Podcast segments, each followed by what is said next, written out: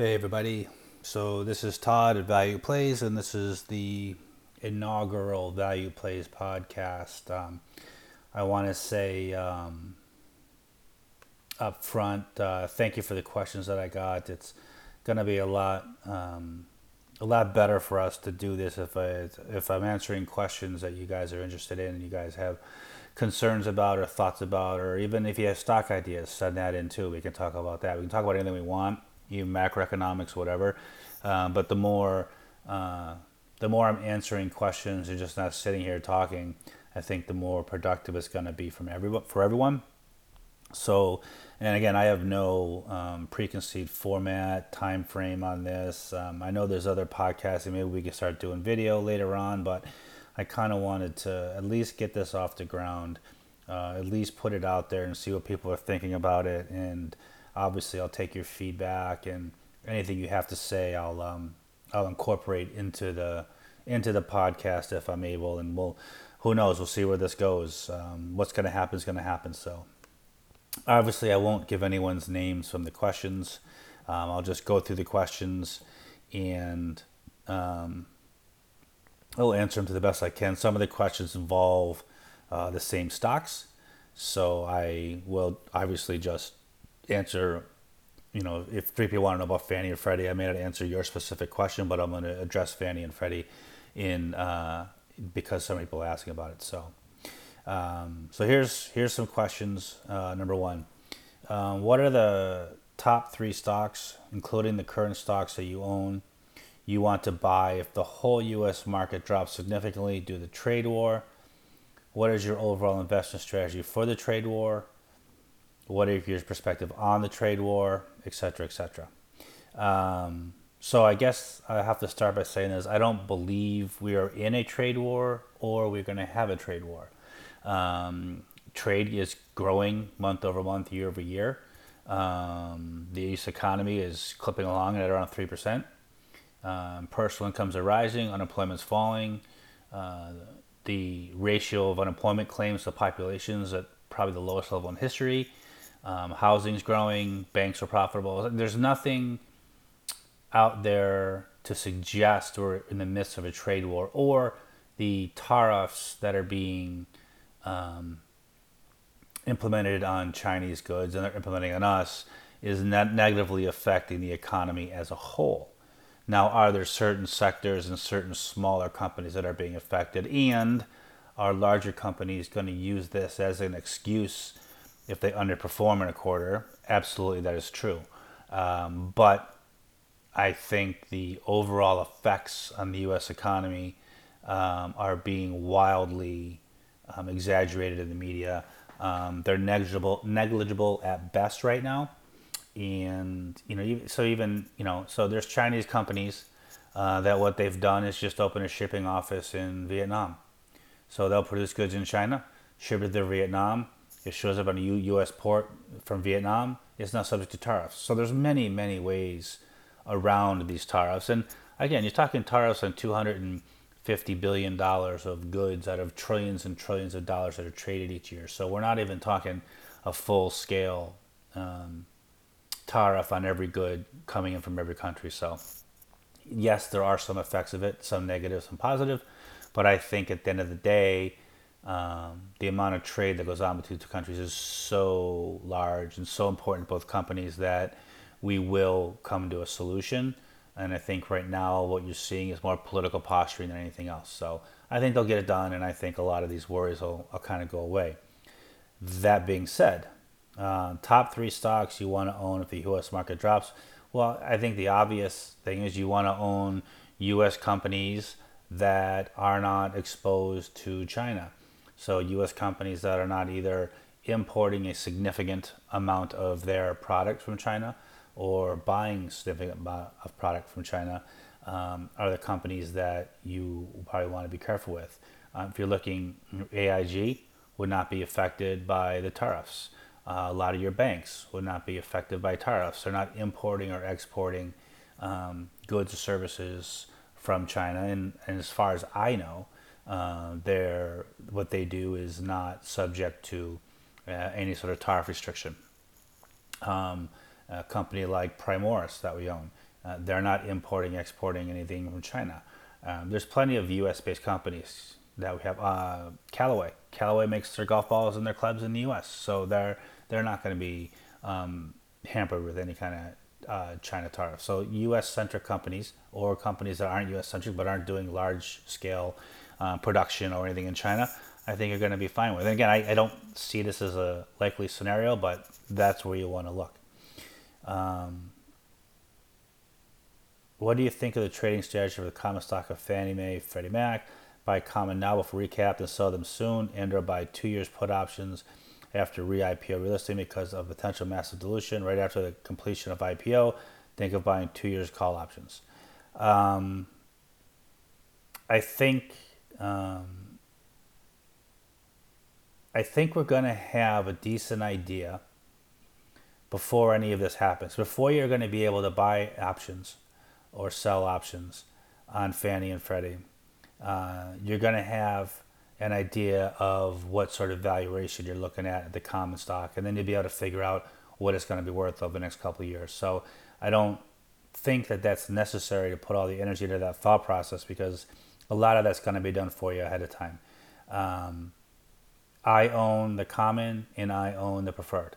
And I'm under the assumption that the common common will still be worth something, and the preferred will probably convert at par to reduce the interest payments on the two entities.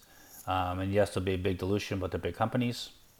I think the government will probably sell off its stake as part of the IPO process, um, like they did in AIG, like they did in Ally Financial, and every other institution where they had warrants after TARPs after TARP. Um, I think it'll be a very similar transaction to those, which are beneficial for everyone involved. So um, I'm not looking at call options or put options in the common stock yet because we have no idea what form it's going to form their IPO if they if they're talking about it's going to come out. And Calabria did an interview that's I put on the site today. He's looking at early next year to have some sort of concrete IPO plan in place, which means that by second half of this year uh, we need to be having talked about plans and begin that process because it's a process. So I think very soon after June, depending on when June that report comes out, we're going to start having more of an idea of what direction they're going in, of what they're going to do. And I think the the price of shares of both the preferred and the common stock are going to adjust rather quickly to that, um, which is why I don't trade in and out of the, the stocks because they're saying June right now you may start getting rumors in a week and a half about what's coming out. Uh, they may not drop. They may just wake up one morning on June 7th and you may have the plan, or maybe June 30th. It may be pushed back to July. I don't know. But, you know, I think if you're trading, trying to trade in and out of the stocks of the GSEs right now, um, I think you're really gambling on waking up one day to a headline and this common stock's gone from $2 to $10 when it opens and you've missed everything. So I'm just sitting in it, being patient, operating under the assumption that um, the common stock retains value. Um, I don't think government is going to get rid of it because if government gets rid of it, it gets rid of their warrants, and the preferred converts at par. So I could be looking at 5x on my preferred investment, and the common stock could be who knows? It could be 2x, 10x. We don't know, um, but that's a you know the way I have it structured, that even if I'm completely wrong on the common, it goes to zero. I still make money if my preferred converts to par. So that's that's where I'm looking at. Um, what are the resources, either online or offline, do you find investment ideas? Where to find significant unsymmetric ideas as GGP? What are the online resources normally used? Um, I read. So I have the value line small and mid cap survey that I go through every every month, every week when it comes out. Um, and a lot of it I just read. I read all day long. And obviously, as a value investor, you have to be a little contrarian. So I will, you know, see what's hated. I'll tune in to CNBC every now and then. I'll I'm on Twitter all the time and StockTwits, and I kind of look for the areas where there's the most negative sentiment um, there's the most negative news, and then I start digging around there to see if it's warranted.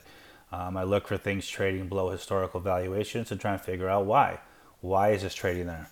Um, should is that legit, or is it just because of something short term happened that people are overreacting to? Um, so that's kind of where I look. There's no one resource. There's no one idea. There's no one thing that I do. I'm just always online looking and seeing what's going on. You know, you can set up your Google alerts for bankruptcies or Chapter 11s and things like that. You know, the GGP thing is a, a rare event. Something like that happens. Um, but, you know, if you're out there and, and you're looking at stuff and, you know, 2009, those kind of things were all over the place. 2008, 2009. So they're a little hard to find now because the economy is so much better than it was, and there's so many companies out there. But there's still companies and sectors. You know, energy. I'm in energy now because energy is uh, energy's been getting bashed for a long time. Um, but a lot of these companies have fixed their problems. They um, they're doing much better than they were before, and um, they're not trading at a valuation that uh, reflects that improvement. So that's what I'm looking at now. Um, let's find another question here. Oh, I just erased one. Hold on. Uh, one was on TPL. Uh, why hold TPL given the, the, drama around it right now? Even if Horizon wins, um, uh, they can't affect change because there's three trustees. So the reason to be in TPL right now is not because uh, the current results are bad in that we need Horizon to get in there to fix it. Uh, current results are fantastic, and I think we make I make a lot of money in TPL whether Horizon wins or not.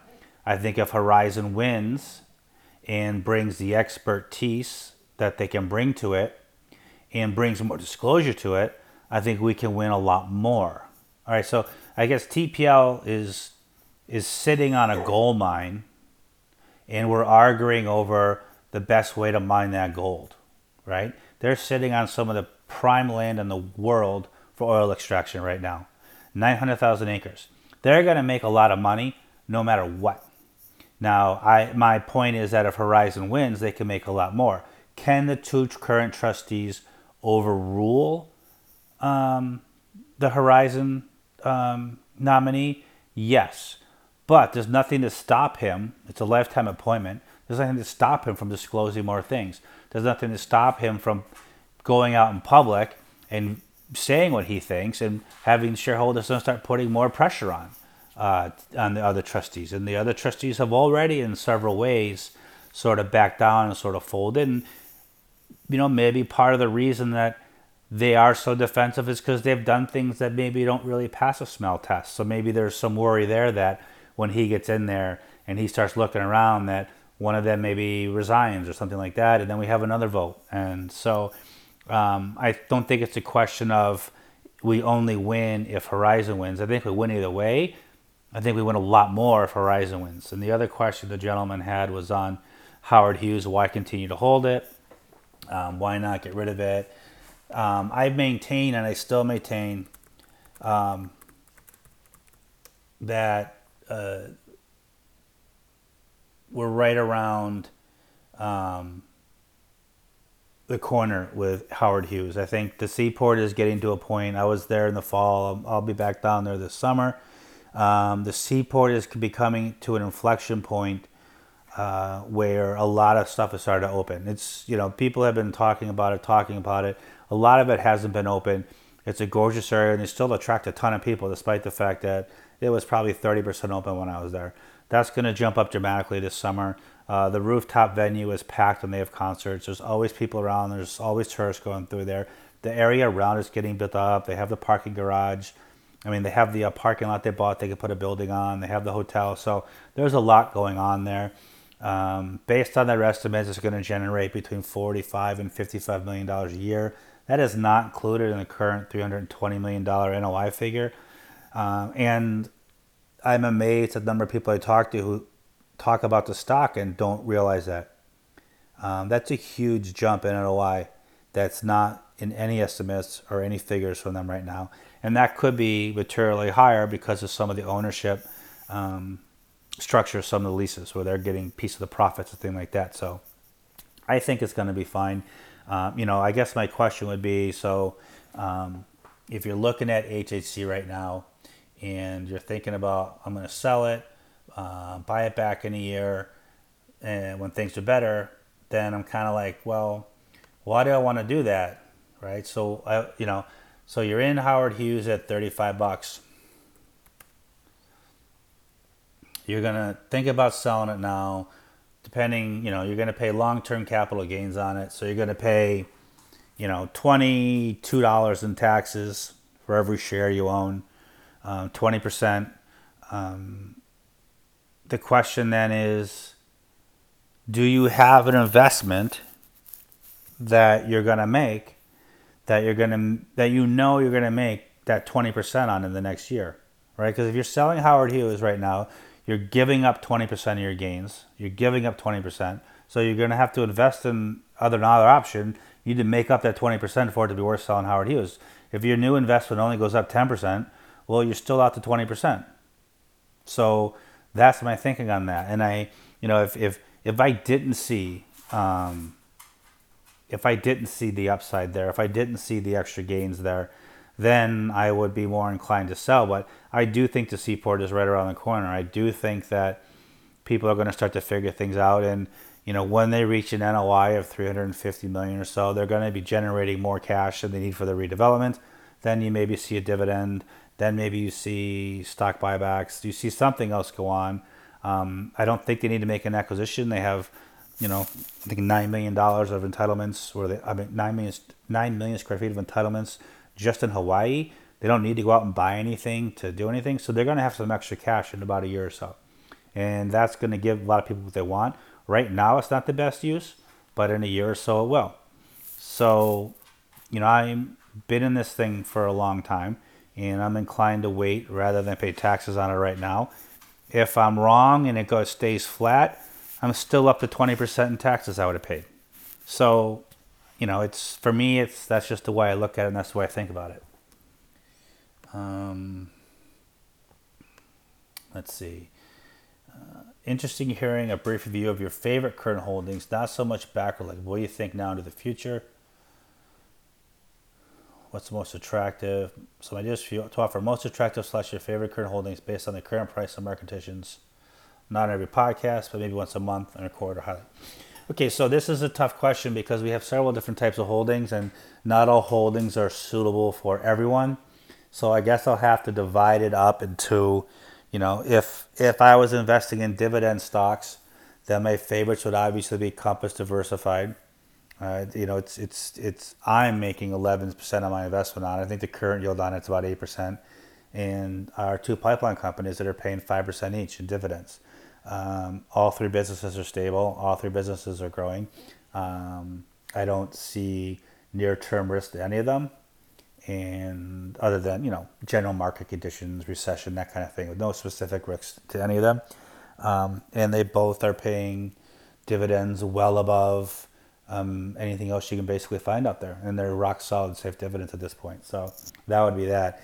If I had to name my current favorite speculative plays, that have the most potential dramatic upside. Clearly, the GSEs are those, uh, but clearly they have the most risk involved. So if you're, you know, if you're in your 70s in retirement, um, putting half your money in the GSEs would not be a wise idea. Um, but the payoff on that could be spectacular. I love Chesapeake Energy. I love what they're doing there. I think that's only a matter of time before the market starts figuring out the switch from natural gas to oil. They're going to be cash flow positive. I'm pretty sure next year uh, which would be a huge lift for the company. And I think that actually makes them a takeout target. Um, I think that there are plenty of deep pocketed companies who would be very happy to buy the assets um, Chesapeake has uh, once Chesapeake has Chesapeake has quote unquote gotten their act together and done some of the dirty work. Um, so I see significant upside in shares uh, from Chesapeake Energy uh, in the future. I'm, I'm very excited about that. Um, they they just keep performing uh, year after year after year. They keep doing a good job. Um, if I had to pick, you know, your moderate growth stock that's safe but you know not exciting. Know, obviously you're looking at AIG. Obviously you're looking at Bank of America. Um, things like that. I think Apple is just going to keep plugging along, creating gobs of cash. Um, Seritage, the REIT, um, they're not paying a dividend this year, and that's the right choice because they've gotten so much land to redevelop from Sears um, that it's it's a more better use of cash right now rather than taking on the extra debt is use some of that cash for operating purposes and to redevelop that property. I mean, it's they're taking property at four dollars a square foot, redeveloping it and getting twelve to thirteen dollars a square foot for it. You know, they're averaging like a four x, so actually sixteen dollars a square foot for it. I'm sorry, sixteen to seventeen, I should say. Um, that's those are amazing economics, and they have 99 projects in the work right now, and these are going to start coming online in the next year or two, and you're going to see NOI there just start to go through the roof and you know the the the thesis that was out there where all Sears were in crappy locations were just was just wrong. Uh, Sears was lousily run, has great locations, but it was poorly run, and that's going to become really apparent. It has become apparent with what Seritage has been able to do with releasing that space. Um, and then there's other well, you know, maybe your high growth ones like inner inner um, IIPR and and things like that that um, I think is right now the only publicly traded medical cannabis REIT in the New York Stock Exchange or out there at all. Um, I think they're well run. They have a a, uh, a management team that ran a specialty REIT before, did amazing with it before it was bought out. Uh, they have no debt. Um, they're just really in a sweet spot, and they're in full command of their market. They're 100% leased. Uh, every you know everything they're acquiring is leased. They don't have any empty space at all. Know, they're growing net income 400% a year, revenues 100% a year, 80% growth in their dividend or oh, year over year every quarter. So I think that um, that's just in its infancy of what it can do. You got to remember, 30 only 33 states right now have legalized medical marijuana, and even those that do have it have restrictions that are being lessened every day. So even in, even in the states that do have medical marijuana, restrictions are lessening on that, which is empowering more growth and giving more opportunities to the company. So um, I, you know, I, I don't own any stocks in the um, recreational space just because, you know, it's kind of like the internet was in 99, 98. There's going to be some spectacular winners and spectacular losers. And um, the laws around it are switching daily. And depending what the laws do, then it depends on how some of these companies do, where they're located. So I think it's a little bit more of a gamble uh, being in that space right now. So I'm a little hesitant to get into it. That doesn't mean people aren't going to make crazy money in it. It's just for me, I'm a little, I'm a little nervous about uh, getting into that one right now. Um, let me see what we got. Um, more about the potential value of Howard Hughes. So a, lot, a couple of questions on Howard Hughes. So I, I guess if I was to do a hyper conservative view of what I think Howard Hughes is worth, um, so I would do the land, uh, MPC land and future development, Houston, Vegas, Columbia.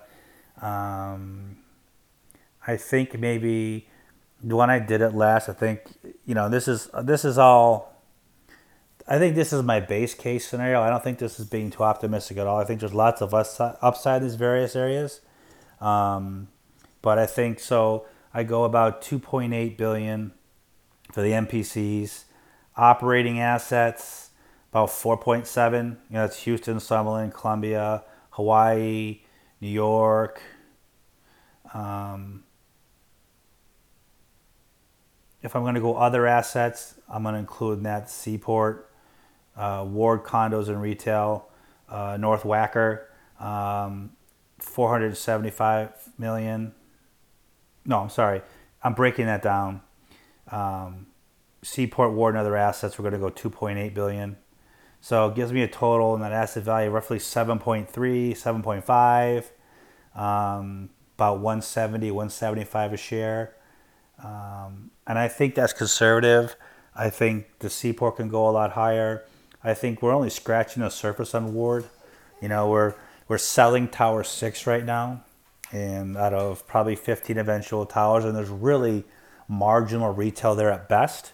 Um, I think the retail and office space uh, is going to be huge there, but there's really it's really guesswork to try and quantify it at this point because there's not a lot of plans out there for it.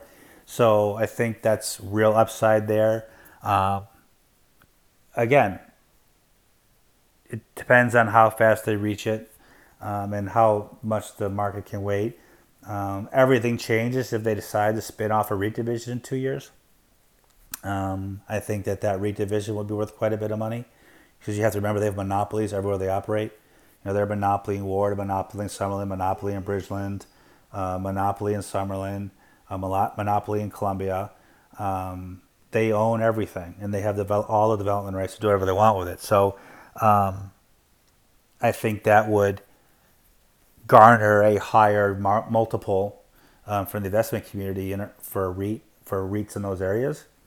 Um, but again, that could be a year from now. That could be two years from now. There's a lot that could happen between now and then. But you know, I, I think my 170 is a pretty conservative estimate for them, given what's going on. And I do, and I've said this a thousand times. I'll say it again. I think once the seaport has more clarity, um, shares adjust dramatically. Right now, you know, given so I think the company both hurt itself and helped itself with this lease thing. So I think they helped themselves for the long term with these leases that give them ownership. Um, you know, they're taking a lower price per square foot, but they're participating more on the upside of these businesses. And I think for the long term, that's really going to help. But I think now in the short term, it's hurtful because they can't come out and say we're leasing property at X number of square foot. Here's what our NOI is going to be because it's so unknown and the leases are below market because the, the, the ownership stakes are taking in some of them, that it makes the financials of the seaport very muddled. And it makes it hard for people to put a number on it. And until people can actually put a number on it, until they're actually showing money coming in, and here's our participation, and you know, here's what our effective rent per square foot is, right? So they can say we're getting this much, our profit percentage is this much, so our effective rent per square foot on the space is X versus the local market, which is Y, and we're this much better, um, then you're going to get a dramatic revaluation of the seaport, and that's going to be reflected in shares right away. But until we get that, it's I think it's just going to kind of sit where it is. So. Um, I think this is a big summer summer fall for the Seaport. Uh, the concert series is out. They have some great concerts coming in. Um, I was there for one last year. A band I had no idea who they were. Uh, but it was packed. It was crowded. The the venue is amazing. Um, they just do a first class job with everything they do. So I'm optimistic it'll happen. I know it's been a it's been a tough slog, and getting anything done in New York City is not uh, particularly easy. And you know, I think this has made it. They they made it as difficult as they could. So. Um, let me see if I have any other questions. And obviously, you guys can send me questions whenever you want um, during the week. Um, oh, here's one. Hold on. Uh, another one about HAC, the problem. Um, oh, the Leaning Tower. So the Le- Leaning Tower in New York City, that's not a Howard Hughes property. So I don't know if you know it's going to have to be torn down or they can fix it or what the deal is. I know construction has stopped on it. Uh, that's a Fortis property. It's not it's it's on 161 Maiden Lane. It's not a it's not a seaport property from Howard Hughes, so um, it really has no effect on them other than the fact that um, you know people might not be living there right away. But I don't think that's material to Howard Hughes results. Um, the other question he had was on AIG plus the warrants and HHC. So AI. So uh, most of you probably remember I was. Uh, almost done with AIG Q3 or Q4 last year.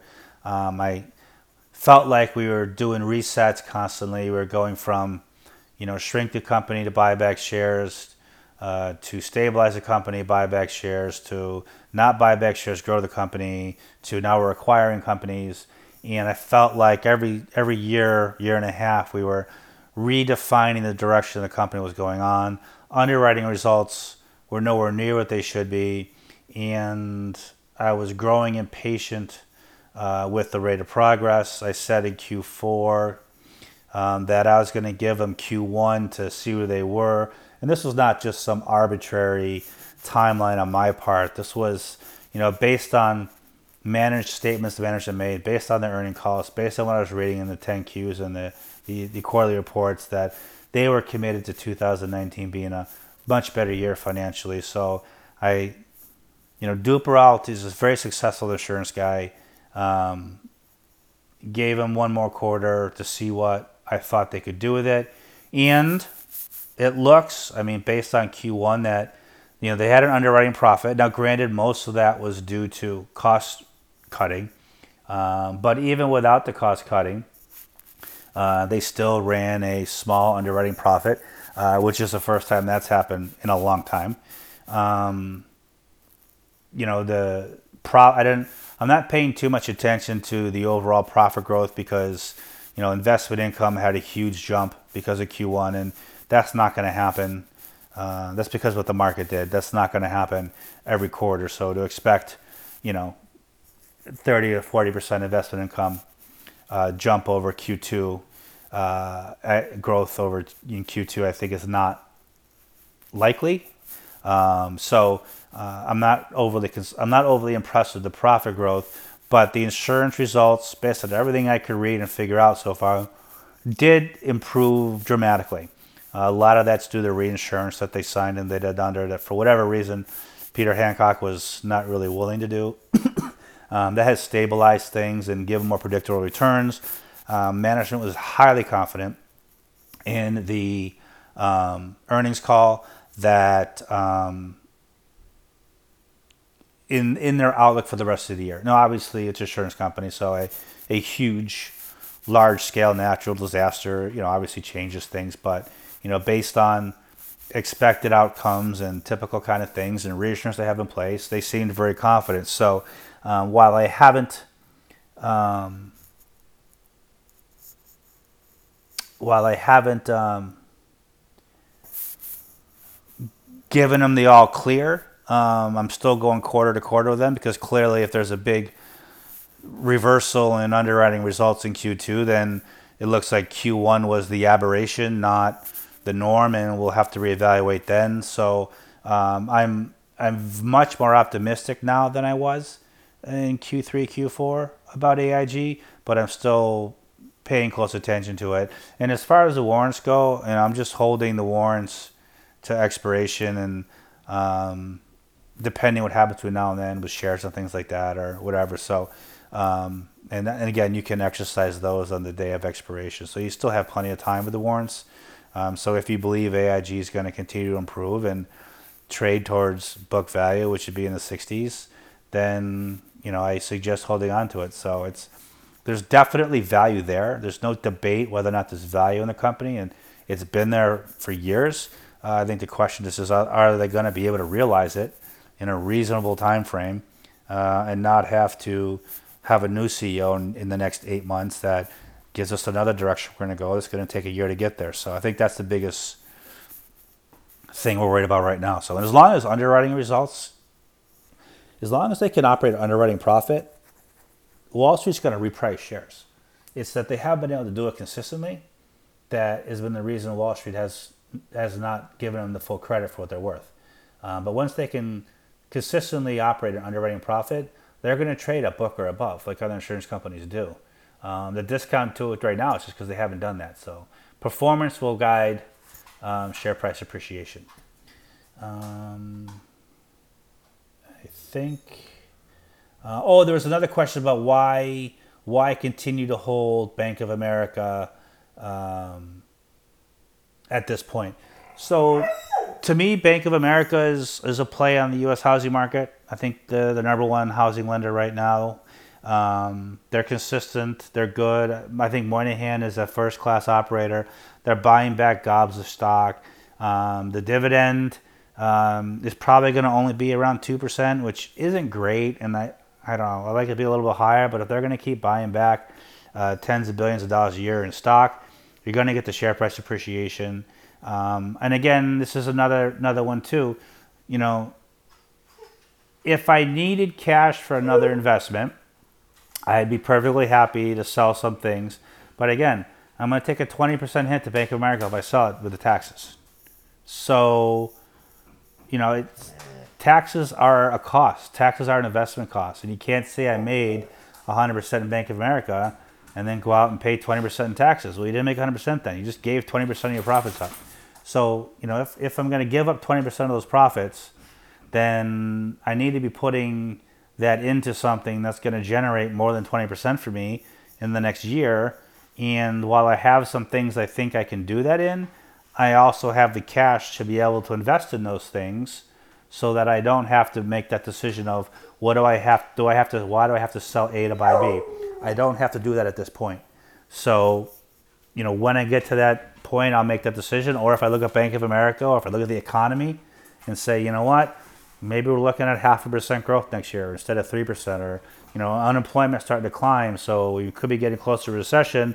Then I'm more likely to sell my bank because then I could see a 10, 15, 20% drop in share price in the next year.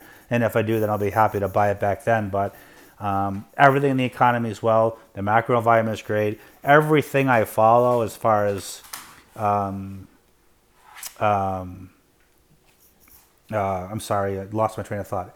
Everything I follow in terms of um, uh, the macroeconomy and the, the measures of how I how I look at things if things are growing or not, they're also going in the right direction. So it's very rare for that to happen and therefore there to be any kind of recession or even a significant slowdown. Now I don't know if we're going to grow two percent, two point five, or three point two percent this year or next year. I don't know, but I'm highly confident we're going to keep growing. Um, I do think that Dodd Frank continues to get relaxed, which will help mortgage lending, which will help the banks too. So, um, you know, I, I like Bank of America. I like where I'm at with that. I, I obviously added a little bit when I converted the warrants and I sold the other warrants. Um, so that's that's where I am with Bank of America, and I'm happy to sit there um, versus cash in and pay taxes when I don't have to. I think that, so. I guess that's the key if you don't have to sell it to buy the next thing you want to buy, why sell it and pay taxes on it unless you think the growth is gone? And if you don't think the growth is gone, if you don't think what's happening is going to increase the share price, well, then, yeah, then sell it and make that choice. But if you still think it's going to keep growing and do well, why voluntarily give that up plus another 20%, 15%, whatever your tax rate is? Uh, why give that up? I'm not, I'm not inclined to do it. So. Um, not right now, anyway. You know, everything could possibly change, but um, I think. Let me do one more quick look. Yep, I think that's it for all the questions. So um, I don't know how long I've been blabbing for, but we'll we'll see. So I'll try and upload this 37 minutes. All right, so I'll try and upload this, and it'll be on the podcast, and hopefully it works out, and hopefully it sounds okay. Um, please feel free to give me any any feedback whatsoever, positive or negative. Uh, use the subs at valueplays.com email and just put podcast in the title uh, so I can keep those uh, emails separate from you know other in- inquiries I get about the website. And um, uh, please be completely honest with the feedback. I want to make this useful for you, and I want this to be something that people want to listen to. And if for some reason it's not or could be better, please make suggestions and please offer up whatever you want to offer up, and I'll be more than happy to do my best to make it exactly what you guys want. All right. Uh, hope everyone has a great and a safe weekend, and we'll see you next week.